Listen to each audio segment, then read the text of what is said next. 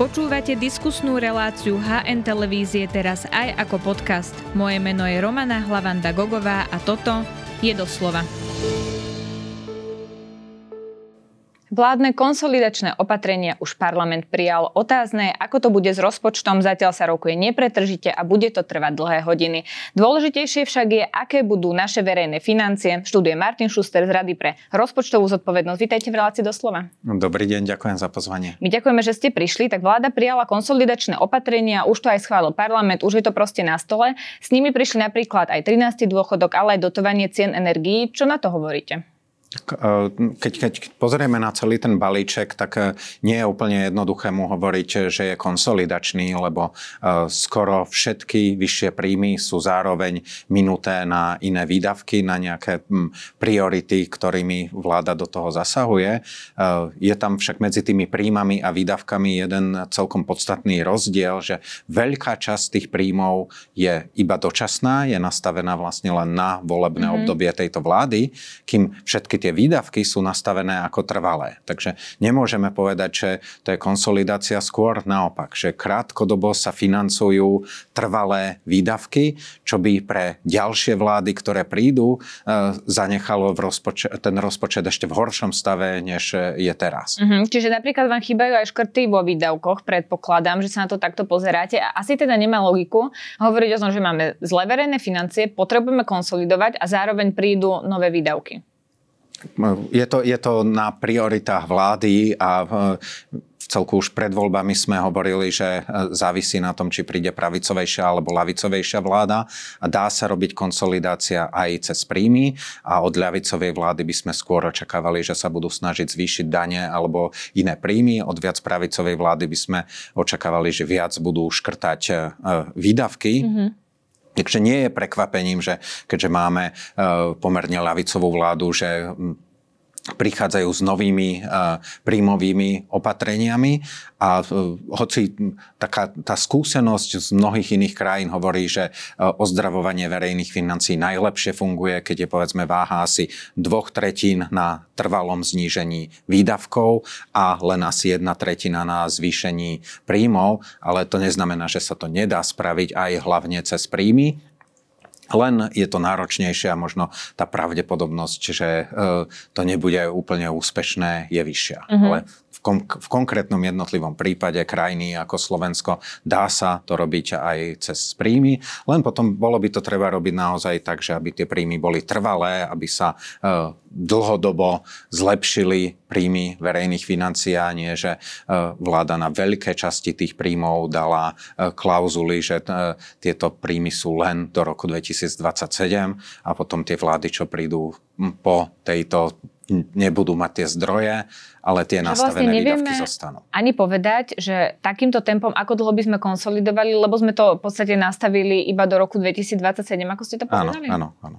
Čiže nevieme, kedy by sme sa dostali do zelených čísel, keď to tak laicky no, no, e, Zatiaľ e, ten pohľad na navrhnutý rozpočet je taký, že vlastne udržateľnosť verejných financií sa nezlepšuje, ale zhoršuje. Čiže mm-hmm. týmto tempom by sme nikdy e, nekonsolidovali, nikdy by sme verejné financie neozdravili ale napríklad to, čo vláda pôvodne deklarovala, že chce, aby sa verejné financie zlepšili o pol percenta hrubého domáceho produktu, keby sa im aspoň toto podarilo splniť, tak e, k tomu, aby sme, sa, e, aby sme odstránili rizika vo verejných financiách, by sme potrebovali asi 4 volebné obdobia týmto spôsobom. Uh-huh, a to, to, je, to je naozaj veľmi dlhá doba, Presne počas tak. ktorej väčšinu toho obdobia budeme vo vysokom riziku, čiže ak príde akýkoľvek ďalší šok zvonka, nejaký ďalší covid alebo ďalšia energokríza, tak e, nás to zastihne v takom citlivom rozpoložení, keď máme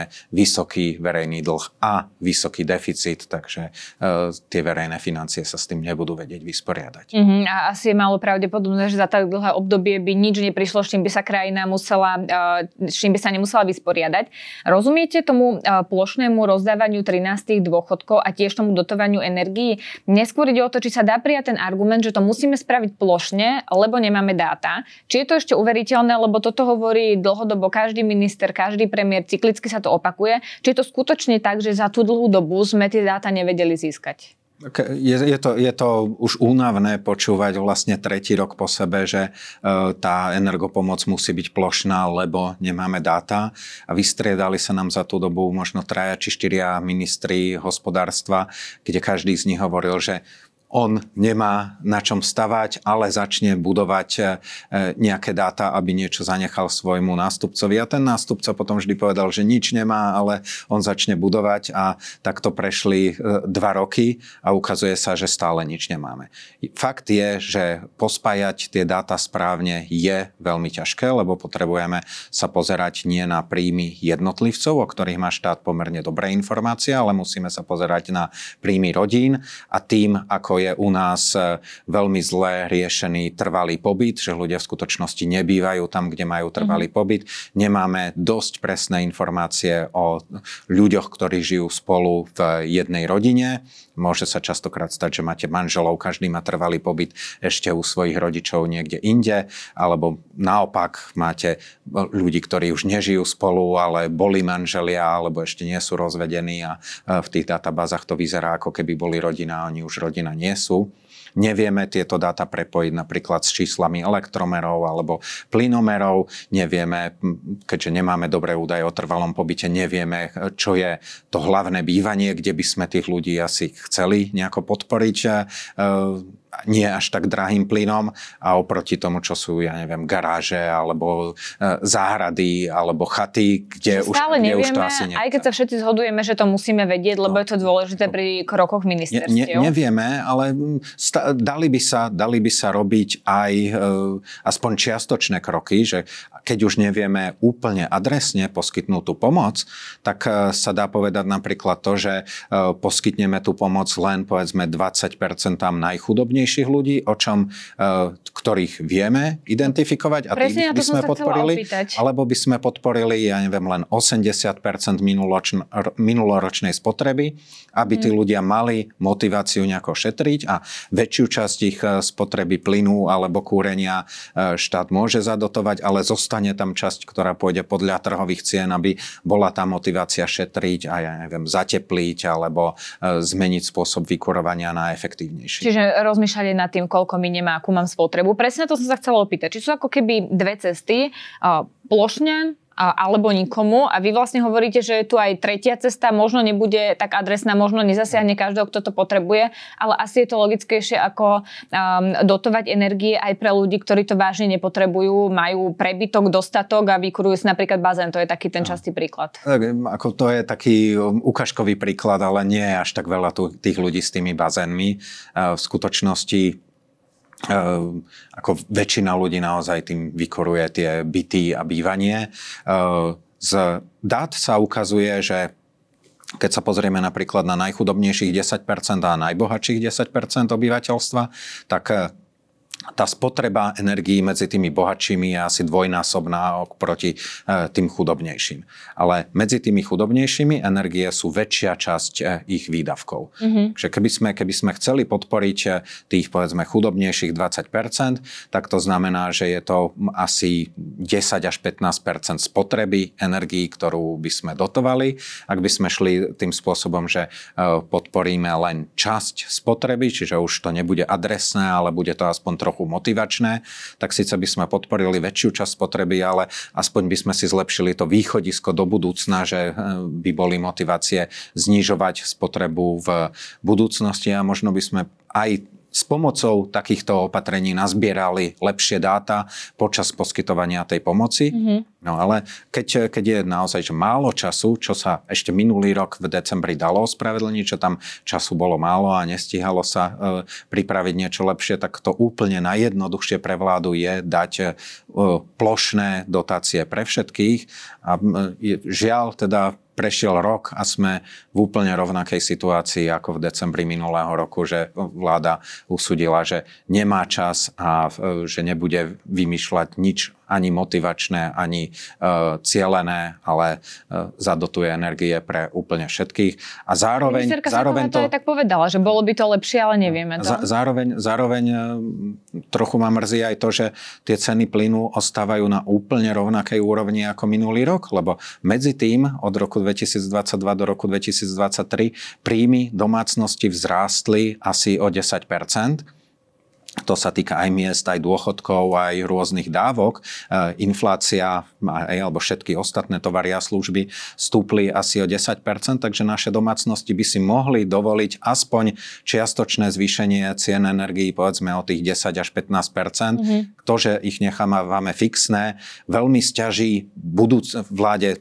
pozíciu buď o rok, dva, tri, alebo prípadne budúcej vláde, keď naozaj tie ceny plynu bude treba vyrovnať s trhovými cenami ale ak ľudí naučíme, že ceny sa nemenia, že môžu zostať fixné, tak e, o to ťažšie bude o rok či o dva e, vrátiť ceny na tú trhovú úroveň, kde by mm-hmm. mali byť. A zrazu ich skokovo dvíhať. Ako je to napríklad s 13 dôchodkami? Tam sme tiež nevedeli adresnejšie pomôcť dôchodcom, ktorí sú skutočne na hranici chudoby, majú problémy ufinancovať svoj život, e, alebo sme ich proste museli dávať plošne, lebo dôchodcovia sú tá najhroznejšia skupina, alebo to často počúvame sú s politikou. Dobre, čiže na, najprv si skúsme sa pozrieť na fakty. Čo sa týka rizika chudoby, tak dôchodcovia nie sú najohrozenejšou skupinou. Uh, práve naopak, ako tou, tou najbezpečnejšou skupinou sú zamestnanci, ktorí majú príjem z práce a potom viac menej za nimi nasledujú dôchodcovia a oveľa viac ohrozené sú buď neúplné rodiny, alebo nezamestnaní, alebo ľudia so zdravotnými problémami, invalidi. Mm-hmm. Aby som povedal čísla, tak vo, e, celkovo za Slovensko je v riziku chudoby 13,7% obyvateľov, medzi domácnosťami dôchodcov je to 9,5% Čiže je to asi o e, tretinu menej, než je slovenský priemer. Takže, takže argument, že práve dôchodcom treba pomáhať nejakou špeciálnou sociálnou pomocou, tak e, toto nie je validný argument. E, keď sa na to pozrieme z druhej strany, že, lebo dôchodky nie sú len sociálne dávky, dôchodok je, je vlastne zásluha za to, čo človek platil odvody celý svoj pracovný život a, e, a je to akoby forma, že počas práce platíte dania a odvody, na dôchodku to dostanete naspäť, je to ako keby štát sporil za vás. Čiže je tam výrazný prvok zásluhovosti, a môžeme sa baviť o tom, že či ako spoločnosť chceme mať tie dôchodky relatívne vyššie alebo nie. V súčasnosti eh, naše dôchodky relatívne ku mzdám sú eh, asi, priemerný dôchodok je asi 70% čistého príjmu človeka s priemernou mzdou a toto je mierne viac, než je priemer krajín Európskej únie alebo priemer OECD, čo je klub takých bohatších krajín. Takže naše dôchodky sú mierne nad tým štandardom, čo vidíme vo zvyšku vyspelého sveta. Ale je pravda, že sú krajiny, ktoré sú výrazne štedrejšie. Čiže dá sa predstaviť, že ako spoločnosť sa rozhodneme, že chceme byť ku dôchodcom štedrejší a že tú tzv. mieru náhrady, čo teraz je 70%, priemerný dôchodok ku priemernej čistej mzde, že to chceme posunúť vyššie. A e, toto je naozaj o e, politickom rozhodnutí, alebo je to o nastavení preferencií celej spoločnosti. A ak sa naša spoločnosť rozhodne, že teda jej viacej záleží na dôchodcoch, než na povedzme iných skupinách obyvateľstva, tak je e, celkom legitímne v demokratickej spoločnosti, aby sa relatívna úroveň dôchodkov zvýšila. Takže toto, toto môže demokraticky zvolená vláda spraviť, len by to mala niečím zafinancovať. Čiže dnes stačí len povedať, že zvýšime dôchodky, treba aj povedať, kde na to nájdeme zdroje, pretože v samotnom dôchodkovom systéme tie zdroje nie sú. Dôchodkový systém z dlhodobého hľadiska je deficitný o asi 2 e, až 3% hrubého domáceho produktu, čiže mhm. to sú asi 3 miliardy eur, ktoré dlhodobo bude treba dávať do dôchodkového systému z nejakých iných e, e, príjmov štátu. A keď zvýšime dôchodkové výdavky o ďalších 800 miliónov eur, tak treba povedať,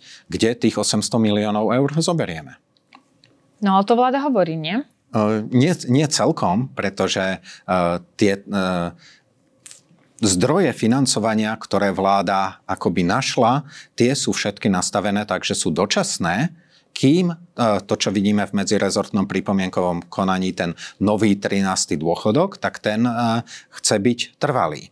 A nemôžeme predsa trvalé opatrenie, ktoré má byť nielen na ďalších niekoľko rokov, ale má byť vlastne navždy. Nemôžeme ho financovať napríklad bankovým odvodom, ktorý má byť len na 4 roky a ešte sa počas nich uh, znižovať. Čiže opäť alebo, je ten problém, alebo na ktorý ste poukázali, to. že financovanie si vláda zabezpečila ano, len na 4 roky Presne. a nie dlhodobo. Čiže opäť to môže nastať, môže tu nastať problém. Ako vy vlastne hodnotíte ten nápad okresať druhý dôchodkový dôchodkový pilier a ja sa na to pýtam aj kvôli tomu, že ono sa hovorí, že toto ani tak nie je o konsolidácii ako o nejakých presúvaní problémov, tak či je to len to, že my sme nejakým spôsobom sa rozhodli toto urobiť a presunuli sme si ten problém na niekoľko rokov dopredu. Zmena tej váhy medzi druhým a prvým pilierom, no. to vôbec nie je konsolidácia. To je akože čistá nula a nie, nie je to len tak, že my to hovoríme, ale je to na základe metodiky e, výpočtu výdavkových limitov,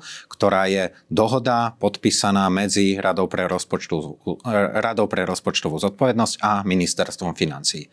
A teraz ten dôvod, prečo to tá metodika hovorí, je ten, že keď presuniete čas dôchodkov z prvého do druhého piliera, alebo naopak, tak to je len, že vlastne presúvate tie peniaze z jedného vrecka do druhého. Čiže odvody, keď teraz nepôjdu do druhého piliera, ale do prvého, to znamená, že o niekoľko rokov ten prvý pilier bude mať vyššie náklady. Čiže je to, je to len presunutie tých peňazí nielen z jedného vrecka do druhého, ale aj akoby v čase, že, že teraz do toho prvého piliera pritečie viac peňazí, ale až tie ľudia pôjdu na dôchodky o 10, 20 až alebo 50 rokov, mm-hmm. tak mhm. ten prvý pilier bude mať eh, vyššie náklady. Takže ak, ak chceme, aby eh, prvý pilier mať, mal vyššie náklady, mali by sme sa na to pripravovať a niekde si tie peniaze na to odkladať. Preto to, čo bude mať prvý pilier navyše, nemali by sme teraz prejesť, ale mali by sme to odkladať eh, na to, až budú platené zaručené vyššie dôchodky z prvého piliera. Uh-huh, a to sa teraz nedieje, skôr to no, prejedáme. No, to, to sa nedieje. A teraz to, čo som vysvetlil, je podľa našich domácich pravidel. Uh-huh. Trochu komplikovanejšie je to podľa európskych pravidel, lebo v európskych pravidlách je ten pohľad e, zo začiatku krátkodobejší, čiže e, v prvom roku Európska komisia sa na to pozrie a vidí, že do prvého piliera pritieklo viac peňazí, čiže e, verejné financie majú viac peňazí. A v prvom roku to Európska komisia vyhodnotí tak, že teda štát má viacej zdrojov, môže viacej minúť, ale potom v ďalšom roku sa Európska komisia tiež pozrie na dlhodobú udržateľnosť verejných financií a vyhodnotí, že e, teda dôchodkový pilier je menej e, stabilný a ich ukazovateľ, tzv. ukazovateľ S2, kde sa pozerajú na to, že okoľko treba verejné financie zlepšiť a mimochodom teraz ten ukazovateľ hovorí, že asi o 9%, čiže to je viac ako 10 miliard, tak tento ukazovateľ sa zhorší kvôli tomu, že sa presunie čas zdrojov z, prv, z druhého do prvého piliera a toto zhoršenie S2 potom do budúcna bude Európska komisia podľa nových pravidel, čo sa chystajú od, budúceho roku, vyžadovať, aby sa to kompenzovalo vo výdavkoch mm-hmm. štátu. Mm-hmm. Takže, takže cez tie európske pravidlá, ako keby vláda získa jeden rok, keď to môže minúť a potom cez tú dlhodobú nohu sa je to v ďalšom roku vráti a e, bude musieť viac menej to isté ušetriť, aby... Čiže e, tlačenie problému pred sebou. Presne tak. Ono, súčasťou toho balíka opatrení je aj zvýšenie zdravotných odvodov. My máme celkovo výrazné daňovo-odvodové zaťaženie. Keď sa na to ale pozriete, uh, možno trošku zvýšia, znamená to, že mzdy budú raz pomalšie, pretože mzdové náklady zamestnávateľov sa jednoducho zvýšia, takže to inak nepôjde. Áno, áno. Dve veci by som k tomuto povedal. Čiže jedna vec je, že na koho dopadá to uh, zaťaženie zvýšených odvodov odvodov a to, že formálne to platí zamestnávateľ, tak to neznamená, že sa to tých zamestnancov nedotkne. Možno najjednoduchšie je to, keď sa pozrieme na firmy alebo prípadne aj štátne inštitúcie, ktoré majú nejaký mzdový rozpočet. Mm-hmm. A tým, že väčšia časť toho rozpočtu teraz pôjde na vyššie odvody, tak tie firmy povedia tým zamestnancom, no minula sa nám väčšia časť náš, nášho mzdového balíka, nemôžeme vám dať také veľké odmeny. Takže čas ľudí to pocíti hneď, už v budúcom roku, že odmeny sa stenšia, lebo budú vyššie náklady na odvody.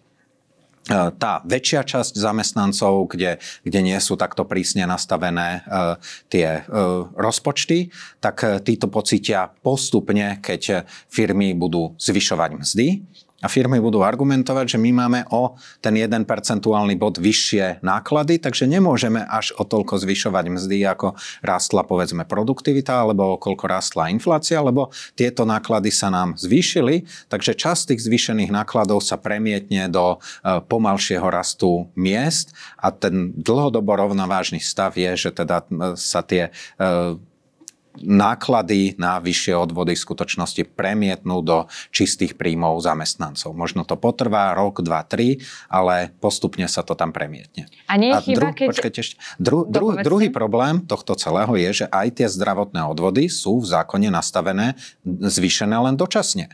Čiže my ten 1 percentuálny bod zdravotných odvodov máme len na 4 roky, ale čo potom? Hej, potom už nebudeme mať tie zdroje v zdravotníctve? A tiež nemá, nemáme tu odpoveď, že uh, chceli sme dať do zdravotníctva tých asi 300 miliónov eur navyše, čo, čo je vlastne udržiavanie status quo v zdravotníctve podľa toho, koľko bolo treba do ňoho naliať aj v tomto roku a myslíme si, že do roku 2027 tam nájdeme nejaké iné zdroje, aby sme už tie odvody nepotrebovali? No neviem, ne, nevidím, nevidím cestu, ako tento výpadok mm-hmm. potom bude Čiže opäť len štvoročná výhliadka. Mňa by pri tomto ešte zaujímalo, či je vôbec dobré rozmýšľať nad tým, že teda zvýšime daňovo-odvodové zaťaženie, že jednoducho práca bude drahšia, keď to takto poviem. Keď to pocíti zamestnanec, ktorý nebude mať zvýšenú mzdu, či to je vlastne dobré myslenie do budúcna? Pre štát? Naše celkové daňovo-odvodové zaťaženie práce je nadpriemerne vysoké, kým e, celkovo naša ekonomika vyberá menej daní, než e, povedzme priemer krajín Európskej únie, tak práve prácu zdaňujeme viac, ale sú krajiny, ktoré zdaňujú prácu ešte výrazne viac. Takže e, znovu je to vec e, e, nastavenia nejakých spoločenských preferencií. Ak si myslíme, že práve prácu chceme zdaňovať viac, tak sú krajiny, ktoré sú ešte výrazne nad nami.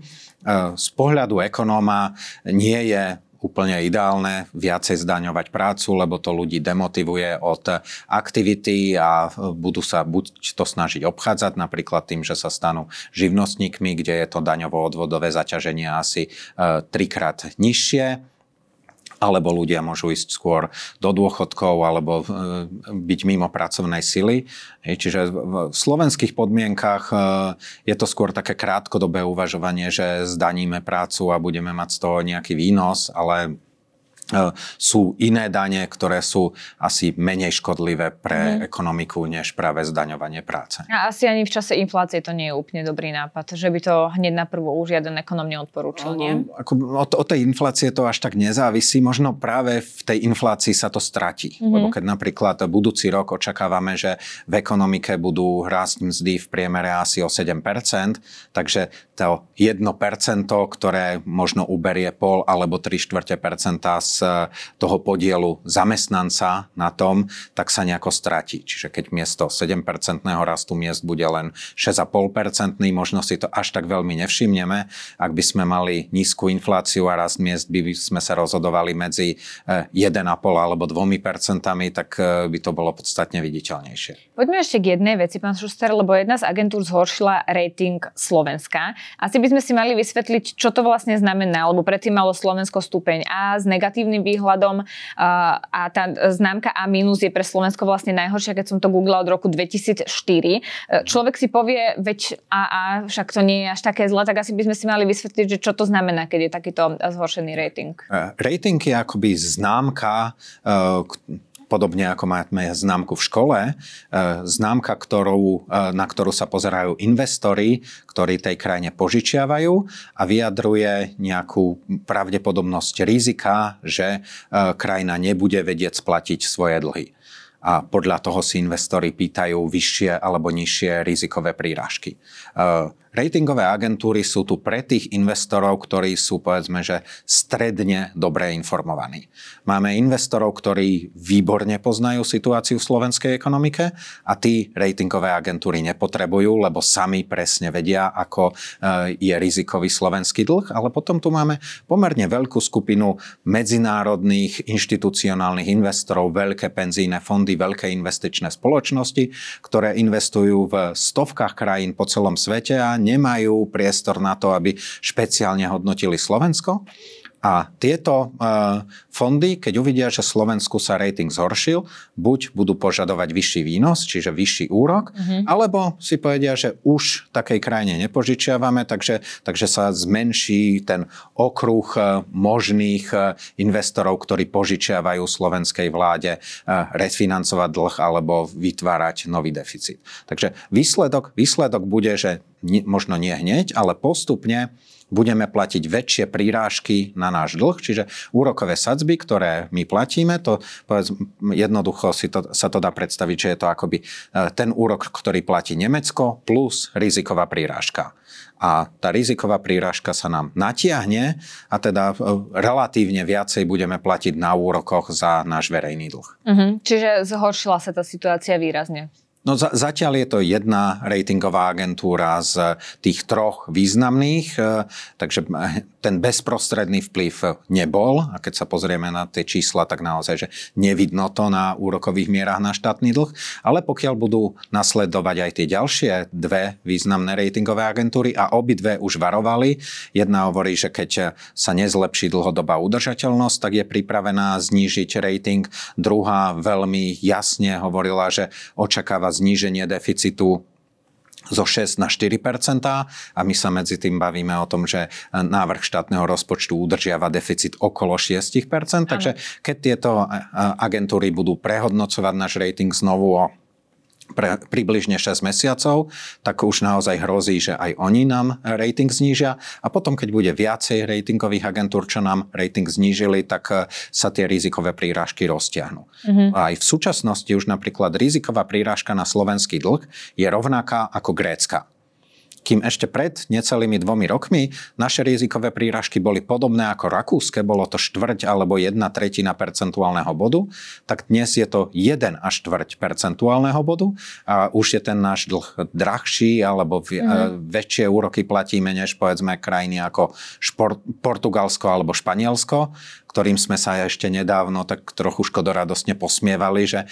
ako veľa oni musia platiť eh, za svoj dlh a platíme rovnako veľa ako Grécko ktoré sa zase za tých posledných niekoľko rokov výrazne zlepšilo a my sme sa s tým Gréckom stretli na takých už pomerne vysokých rizikových prírážkach alebo aspoň vysokých pre Slovensko, pre, pre to Grécko sa to dá pokladať za úspech, že mm-hmm. už mhm. sú také nízke. Áno, chápem, čo hovoríte. Takže minimálne zvyhnutý prst uvidíme, ako budú o, ostatné agentúry reagovať. No my sa rozprávame v čase, keď je aj debata o rozpočte v parlamente. Predpokladám, že ju asi trochu sledujete. Um, musí byť prijatý čo najskôr ten uh, rozpočet. Uvidíme uvidíme, že či sa to podarí, lebo teda opozícia, najmä teda hnutie Slovensko sa snaží naťahovať čas a tú rozpravu predložiť. A preto tá moja otázka, že či by bol veľký problém, keby sa rozpočet neprijal do konca roka v parlamente, ale stalo by sa tak napríklad na januárovej schôdzi. Vo všeobecnosti je lepšie mať rozpočet. Rozpočtu sa hovorí, že je to zákon roka ano. a oprávnenie, takže naozaj je dobré, aby sme vstupovali so schváleným rozpočtom do ďalšieho roka. Ale uh, mať provizorium na krátku dobu, povedzme na január alebo možno e, január, február, nie je až tak problematické. Uh, keď si to porovnáme, tak uh, samozprávy E, mnohé z nich fungovali v rozpočtových provizóriách v tomto roku až niekedy do marca. A zvládli to viac menej bez problémov. Alebo e, Česká republika, ktorá má podobný systém ako Slovensko, tak oni už zažili rozpočtové provizorium trikrát a naposledy minulý rok, keď e, trvalo asi e, necelé tri mesiace mm. a tiež to zvládli. E, byť v rozpočtovom provizoriu veľmi dlho by bol naozaj problém. Minulý rok by napríklad bol tiež vážny problém byť v rozpočtovom provizoriu, keďže vtedy sme zažívali začiatok tej veľmi vysokej inflácie a ten provizorný rozpočet ešte z roku 21, e, teda z roku 22 na rok 23 by bol naozaj veľmi tesný. Ale už rozpočet na rok 23, keby sa použil v provizoriu 24, tak tam je pomerne slušný priestor. Nie úplne na celý rok, ale na tie prvé mesiace, keď aj tak sa zvykne míňať menej, než je priemer e, na jeden mesiac, tak to by ten rozpočet zvládol. Samozrejme, mm. že je to e, nepríjemné pre kolegov na ministerstve financí, pre ktorých je to množstvo novej práce, ale snaď by to zvládli. E, je to zlý signál pre rôzne iné inštitúcie, ktoré sa spoliehajú na štátny rozpočet, aby si aj oni spravili svoje rozpočty. Čiže e, zhoršilo by to e, perspektívu obcí alebo vysokých škôl alebo iných rozpočtových organizácií, ktoré by na začiatku roka nevedeli, ako sa zariadiť a možno by to viedlo k tomu, že v samozprávach by rozpočtové provizorium trvalo ešte dlhšie, než sme mali v tomto roku. Ale nie je to úplne taký strašiak, že by sa zastavilo fungovanie krajiny. A pokiaľ, pokiaľ by toto malo byť cenou za to, že sa príjme kvalitný rozpočet, e, ktorý naozaj bude konsolidovať a ozdravovať verejné financie udržateľným spôsobom, tak, tak by som sa nebál mať e, pár uh, týždňov na začiatku A tá rozpráva sa asi takto nevyvíja. Skôr sú tam uh, čítané dlhé pozmenujúce návrhy, kde sa zmení jedno číslo, aby sa naťahoval ten čas. Asi tá rozpráva nie je z tohto hľadiska taká kvalitná. Nie? Dobre, ako tá rozpráva je vyslovene politická a je, je škoda, že miesto toho, aby sme viedli vecnú debatu o rozpočte a objektívne treba povedať, že vláda mala veľmi málo času na prípravu ano. rozpočtu. Hej, sme, je to aj tým, sme... ako samozrejme prebiehali voľby, že už boli ku koncu koncu roka. Ale skôr mi ide o iné. Chcela som sa vás opýtať, že ako sa vlastne pozeráte na to, aký rozpočet pripravila táto vláda. Lebo uh, niektoré veci napríklad pri školstve to vyzeralo celkom priateľne, 20-percentný náraz. Keď sa na to človek pozrie ale bližšie a spomenie si, koľkokrát sa tento sektor musel dofinancovať, tak nakoniec zistí, že to zvýšenie je tam minimálne. Tak uh, ako hodnotíte byť ten rozpočet? Tak, uh, rozpočet je z veľkej časti s otrvačnosťou z rozpočtu roku 2023 mm-hmm. sa, sa to posúva na rok 2024 bez nejakých vážnych zmien. Uh, okrem tých uh, zmien, ktoré boli teraz príjmané v uh, skrátenom legislatívnom konaní, čiže to sú niektoré nové vyššie dane, uh, pozastavenie mzdového automatu, čiže to je nejaká úspora, zrušenie jedného štátneho sviatku, a potom ten krátky zoznam výdavkových priorít eh, vlády, čiže 13. dôchodky, nové ministerstvo, eh, dotácie hypoték, eh, a ešte vláde zostáva nejaká rezerva asi 400 miliónov na zatiaľ nešpecifikované výdavkové opatrenia. Na čo sa my najviac pozeráme v rozpočte je, že či splňa alebo nesplňa výdavkové limity, lebo to má byť hlavný nástroj na zlepšovanie zdravia verejných financií a mal, mali začať na ostro fungovať od e, tohto roku a žiaľ nezačali. Rozpočet nie je v súlade s výdavkovými limitmi. Zdá sa, že teda schvalovanie rozpočtu v parlamente predbehne schválenie výdavkových limitov, ktoré boli do parlamentu predložené e, minulý týždeň. Okrem toho tie výdavkové limity sú vypočítané ku dňu schválenia programového vyhlásenia vlády, takže nezohľadňujú tento balíček opatrení. To by mm. bolo treba na žiadosť vlády aktualizovať, čo by vláde dalo ďalší priestor na vyššie výdavky ale stále ešte ani, ani s týmito vyššími limitmi by rozpočet nebol v súlade a je tam, pre, zatiaľ sa nám ukazuje, že pomerne značná medzera. Takže, takže ten výsledok je, že za prvé rozpočet nie je v súlade s výdavkovými limitmi, čiže nezlepšuje sa zdravie verejných financií to, že to nie je v súlade, tak porušuje sa tým náš zákon o rozpočtových pravidlách, porušuje sa ústavný zákon o rozpočtovej zodpovednosti a vlastne sa porušuje aj princíp ústavy z článku 55a, ktorý hovorí, že e, udržateľnosť verejných financií je pre Slovensko dôležitá. Takisto to ohrozuje plán obnovy, pretože výdavkové limity boli jedným z milníkov z plánu obnovy, ktoré... Presne to som sa chcela spýtať, že ako to bude v tomto prípade prípade, lebo to si pamätám, že bola veľká diskusia, či to tam vôbec dávať, alebo to tam nedávať. Nakoniec to tam bolo, čiže čo, môže to reálne ohroziť peniaze z plánu obnovy? Môže, lebo my sme tento mílnik v pláne obnovy už vykázali raz ako splnený a dostali sme t- za mílniky z prvej platby už zaplatené a plán obnovy predpokladá, že žiaden, žiadna z tých reforiem, ktorá bola raz vykázaná ako splnená, sa nezvráti. Takže Európska komisia sa nás naozaj netrpezlivo pýta, že či v rozpočte na rok 2024 sú výdavkové limity a my im hovoríme, že zatiaľ nie sú. A pokiaľ bude schválený rozpočet, ktorý nebude mať v sebe výdavkové limity, tak Európska komisia pozastaví tú žiadosť o platbu, to je teraz štvrtá žiadosť o platbu, ktorá je na skoro miliardu eur.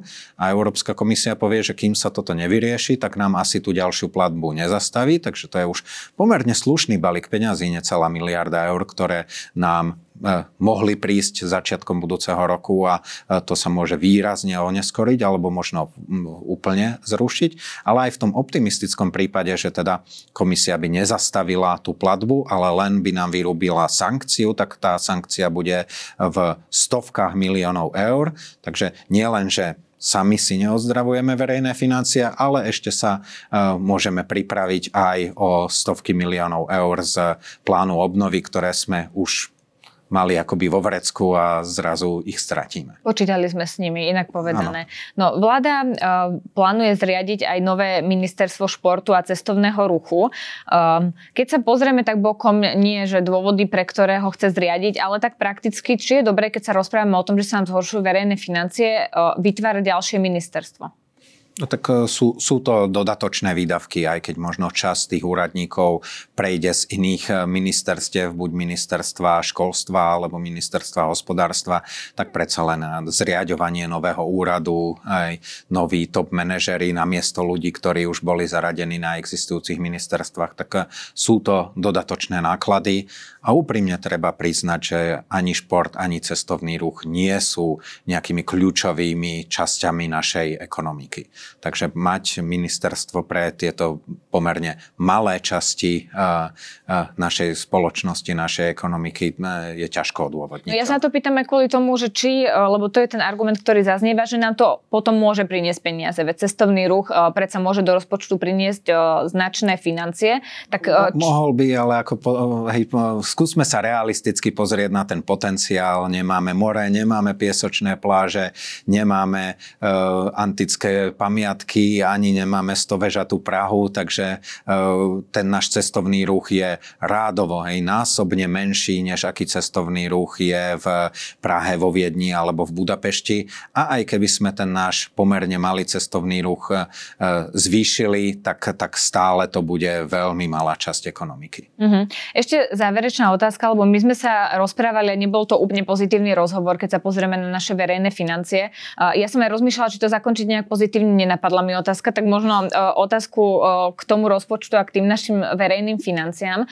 Ako sa vy, ako človek, ktorý do tých čísel vidí, ktorý tomu rozumie, ktorý to sleduje ako člen Rady pre rozpočtovú zodpovednosť, pozeráte na to, aké má Slovensko vyhliadky.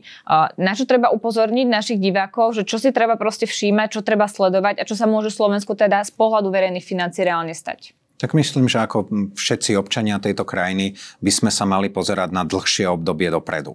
A nie e, hej, možno menej pozerať na to, čo nám tí politici chcú ukázať, že na jeden rok dopredu a komu čo dajú, ale keď, keď niekomu vláda niečo dá, tak sa pýtať na to, že kto to zaplatí a kedy to zaplatí, lebo v konečnom dôsledku to zaplatí niekto z nás. To nie sú peniaze, ktoré padnú z neba a zrazu ich máme. A e, kým vláda tu je možno len na 4 roky a aj z toho tá vláda je taká krátkozraká, väčšinou sa pozerá len na jeden rok dopredu pri tvorbe rozpočtu, tak my všetci vieme, že tu budeme žiť ešte 10, 20 alebo 50 rokov v tejto krajine a mali by sme sa pýtať, čo s našou krajinou bude aj v dlhšom období a v tomto období už bude treba tie dlhy začať splácať a kto ich teda splatí. Lebo lebo aj tie, tie dlhy ktoré si dnes požičiame, tak podľa toho, ako si štát požičiava, e, budú splatné asi o 9 rokov. Takže kto ich splatí? Budú vyššie dane pre pracujúcich, alebo zrušia sa nejaké dôchodky, alebo sa znížia výdavky do zdravotníctva o 9 rokov, aby sme mohli splácať tie dlhy, ktoré dnes vytvárame? Čiže vlastne nás v budúcnosti čaká to, že to budeme musieť aj tak zaplatiť my. No, určite, určite budeme, lebo naše verejné financie sú vo vysokom riziku a tá potreba ozdravenia verejných financií je už asi 8 miliard eur ročne, čiže na to, aby sme sa dostali do uh, zdravého stavu, tak by sme mali trvalo zlepšiť rozpočet o nejakých 8 miliard uh, v, v trvalom vyjadrení a 8 miliard nenájdete len tak. To nie je, že si povieme, že zdaníme nejakých bohatých alebo že to budú zahraničné korporácie. Na takúto veľkú sumu to bude musieť byť naozaj, že sústava opatrení, ktoré sa dotknú viac menej skoro každého z nás. Možno vieme ochrániť tie najchudobnejšie časti obyvateľstva, aby sa ich životná situácia nezhoršila, ale drvivá väčšina z nás to pocíti buď na vyšších daniach, alebo na e, nejakých poplatkoch, alebo na zhoršení služieb štátu, ktoré teraz považujeme za dané a o pár rokov možno už nebudú. Mhm, je to dôležitá téma, určite na to treba upozorňovať. Ja ďakujem veľmi pekne, že ste si na nás našli čas. To bol Martin Šuster z Rady pre rozpočtovú zodpovednosť. Ďakujem, dovidenia. Ďakujeme, že nás počúvate aj vo forme podcastu. Ak chcete podporiť našu tvorbu a kvalitnú žurnalistiku, kúpte si digitálne predplatné HN.